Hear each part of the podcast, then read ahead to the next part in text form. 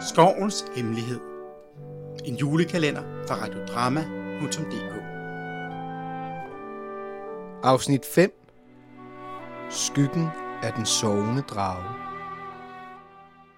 Frida fulgte stenens gamle skrifter, der førte hende længere ind i skoven og mod skyggen af den sovende drage.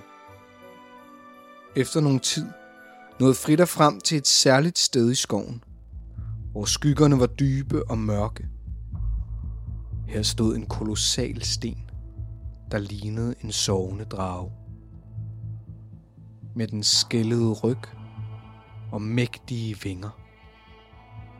Frida vidste med det samme, at hun var kommet til det rette sted. Hun nærmede sig forsigtigt stenen og begyndte at undersøge dens overflade. Hun fandt et skæld, der lignede et nøglehul.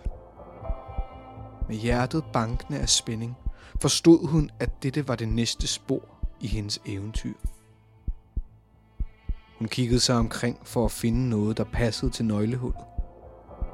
Det var, som om skoven selv ledte hende, for lige ved siden af stenen fandt hun en nøgle, der lignede en dragefigur. Frida tog nøglen og satte den forsigtigt i nøglehullet på stenen. Med et sagte klik åbnede stenen sig, og inden i den opdagede hun en skjult passage.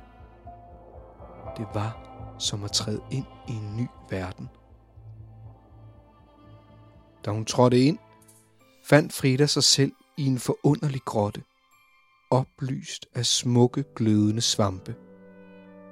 De sendte et blidt lys ud i rummet og afslørede en gylden bog med finurligt udsmykkede sider. Frida tog bogen og åbnede den. Du har nået hjertet af dragen, hvor hemmeligheder hviler. Tag med dig denne visdom og lad den vejlede din sti.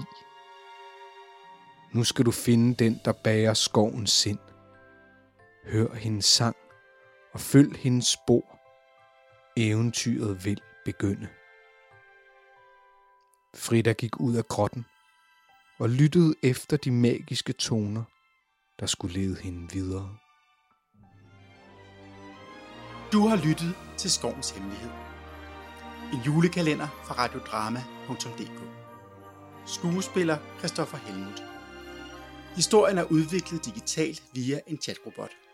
Herefter har dramatiker Morten Ågård redigeret og sammensat den endelige fortælling. Optagelse Kia Lundsgaard. Se mere på vores hjemmeside radiodrama.dk